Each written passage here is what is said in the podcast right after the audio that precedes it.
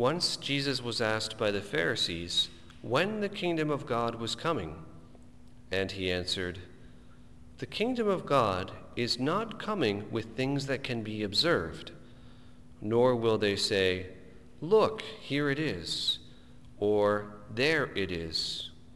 For in fact, the kingdom of God is among you. Then Jesus said to the disciples, The days are coming when you will long to see one of the days of the Son of Man, and you will not see it. They will say to you, Look there, or Look here. Do not go, do not set off in pursuit.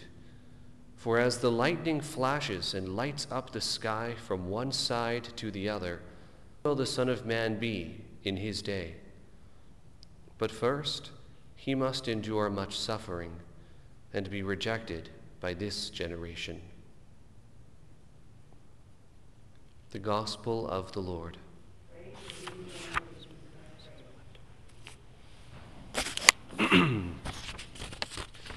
Today I was running an errand and I was at a store in the morning at the time when it became 11 o'clock. And it was so nice and moving to hear over the store's PA. We invite all our shoppers to please observe with us a moment of silence. And all of the hustle and bustle, all the noises, all the things just stopped. It's total silence. And it was very beautiful very moving. And at the end of about two minutes, the same voice came over the PA and said, We thank you for observing a moment of silence with us. And then all the noise picked back up again. I was really impressed at the level of silence because you don't get that much silence these days unless you really work for it. And you know, this morning I also, because I, I, like to, of course, read, I think it's good for us to read holy things, listen to holy things that inspire us. I was listening to an app that has a radio station called Relevant Radio. It's a very, very good Catholic app and radio station. And there was this excellent reflection by a priest named Father James Kubicki. And he kind of tied today, Remembrance Day, and in the States, it's Veterans Day, Armistice Day, and this memorial of St. Martin of Tours. So I want to just draw from what he said because he said it so well that I said, I got to share this with people tonight. So on this day, of course, November 11th, an armistice ending World War I went into effect. And at the time, World War I was known as the Great War, and the war to end all wars. And of course, we know that wasn't the case. There was another greater war. And wars have unfortunately continued to this day. Men and women have faithfully followed their civic responsibility and moral obligation to serve and to defend our country.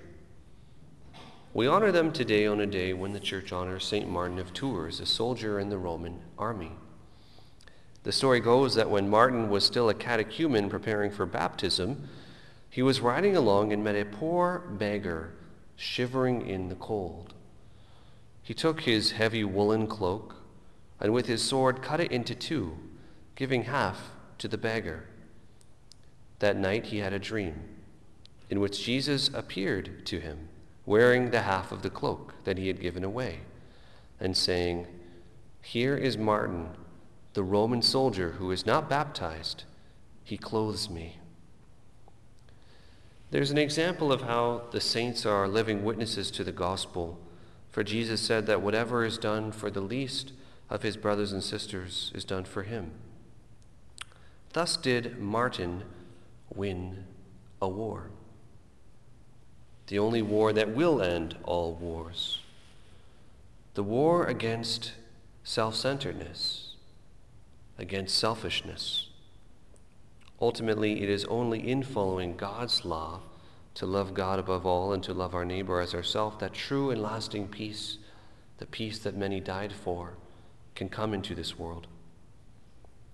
And so, Lord, we thank you for the service of our veterans, especially those who gave their lives.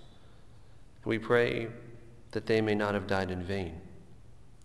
We pray that the war that St. Martin won will be won again and again in the hearts of not only Christians, but all people.